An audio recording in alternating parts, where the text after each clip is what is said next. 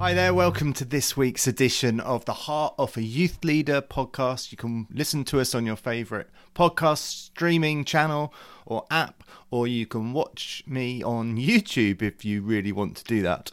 Uh, thanks for the feedback that I'm getting. It's so encouraging. It helps me to think, actually, keep going, Andy. Some people really find this useful. Uh, and so I'm really glad that, that, that you're one of them.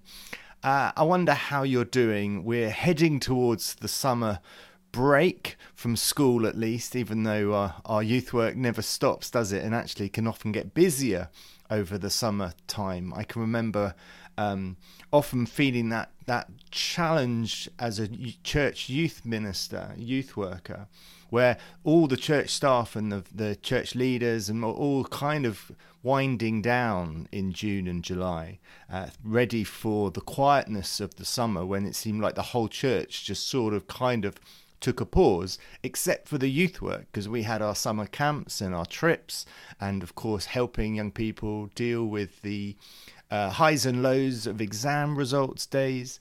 Uh, and so it's a tough time, isn't it? But we need to make sure that we're being careful to to not always therefore fall for the trap of having our foot flat to the floor all the time. We can't run at 100% every day for the whole year.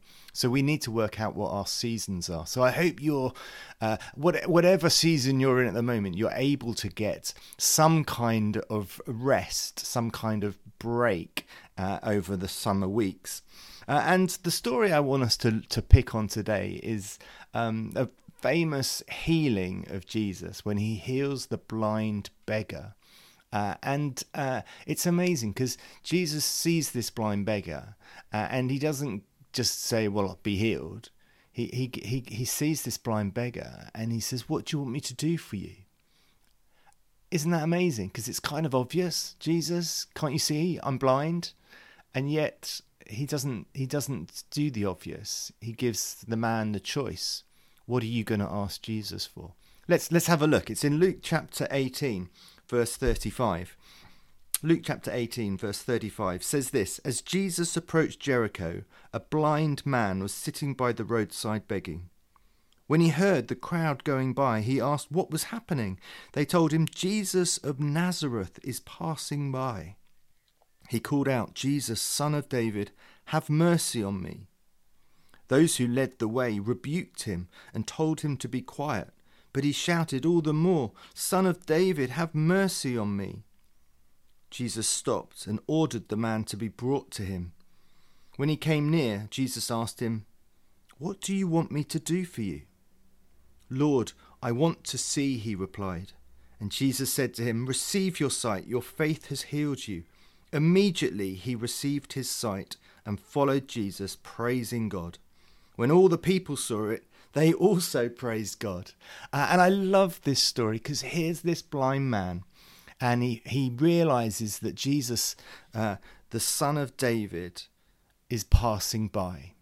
Uh, and he wants to be at the front. Even though he won't see him, he wants to be seen. And I wonder how often we can feel that nobody notices me, but I want to be seen. Uh, and the, the problem with that is often we try and get seen by other people. We can't try and be noticed for what we're doing. Uh, and uh, and youth work is often a thankless task. Uh, we we only get seen when something's going wrong, uh, and I want to encourage you and say actually that's just with human eyes.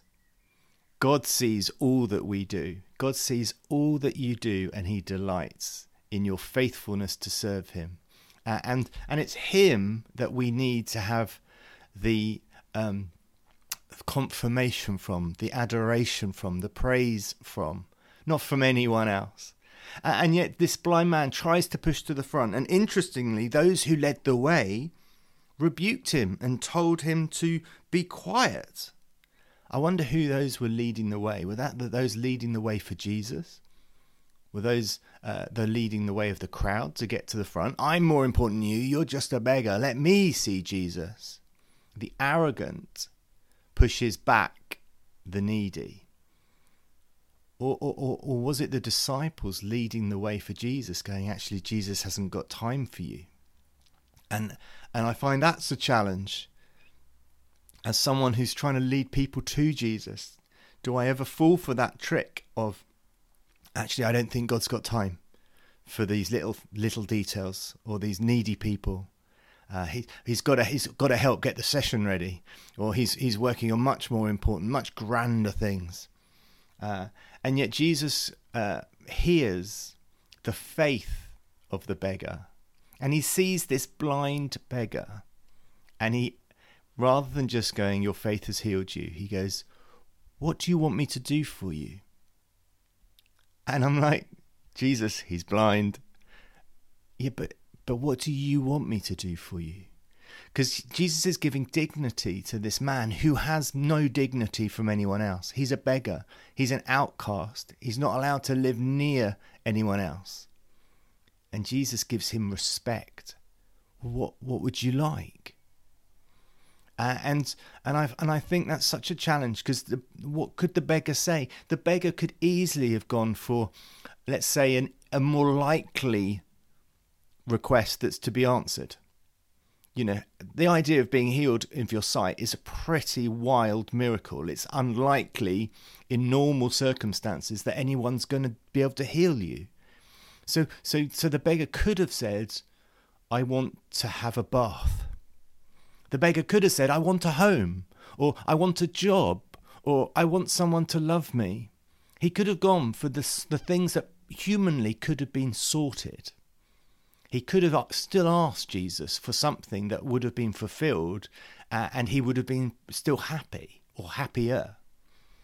But he took the courage to say what he really wanted. And he said, Jesus, I want to see. And it's because of his courage to ask for that miracle that the miracle takes place.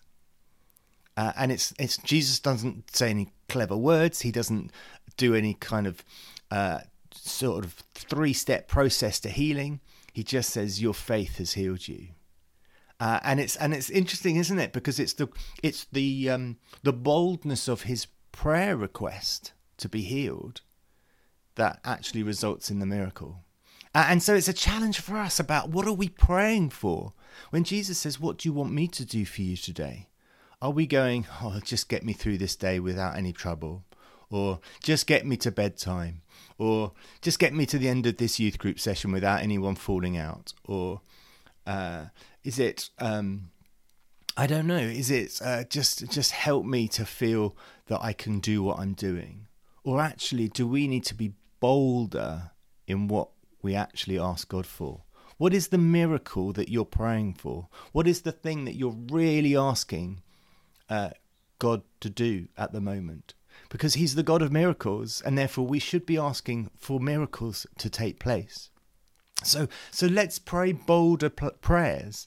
Let's not keep it too safe. Let's not keep it in ways that could be answered by human, but can only be answered by our Heavenly Father who loves us through His Son and by His Spirit.